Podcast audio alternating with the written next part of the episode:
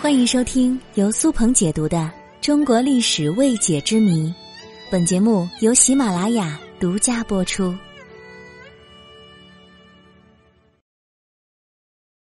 纣王为何让男女裸奔呢？说起历史上荒淫无道的暴君，商纣王可能是最被后人所熟知的。据后人的记载。商纣王因热衷于声色之娱与酒食之乐，最终导致了亡国之祸。他也因此成为古代中国淫荡君王的代言人了。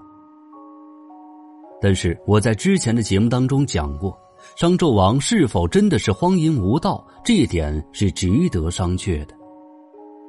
今天我们就来说一个最典型的例子。相信你一定听说过“酒池肉林”这个成语。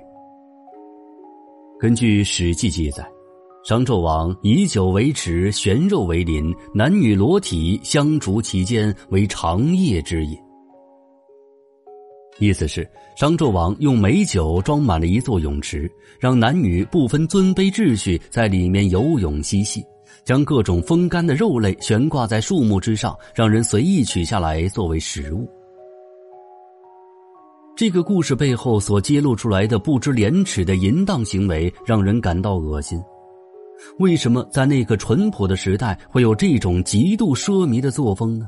这实在是让人理解不了。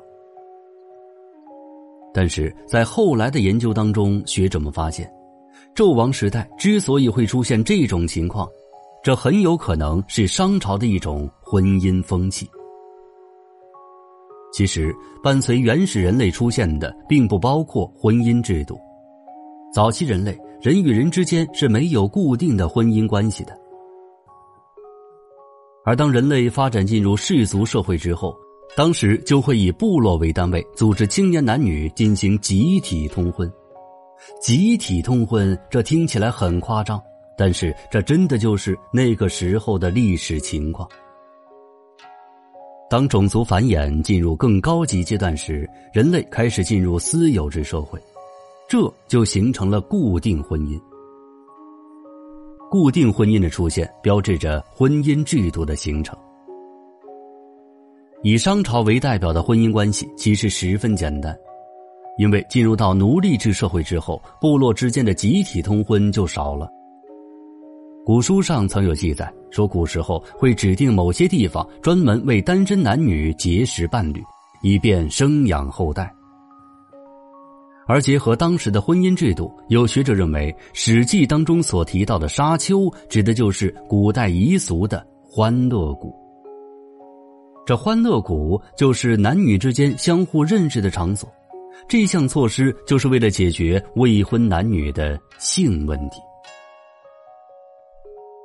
到了周朝以后，依然会有官府组织的各种男女裸奔活动，这些活动通常是在树林野外进行的。周礼当中就记载说，到春天开始之后，会进行大规模的春游活动。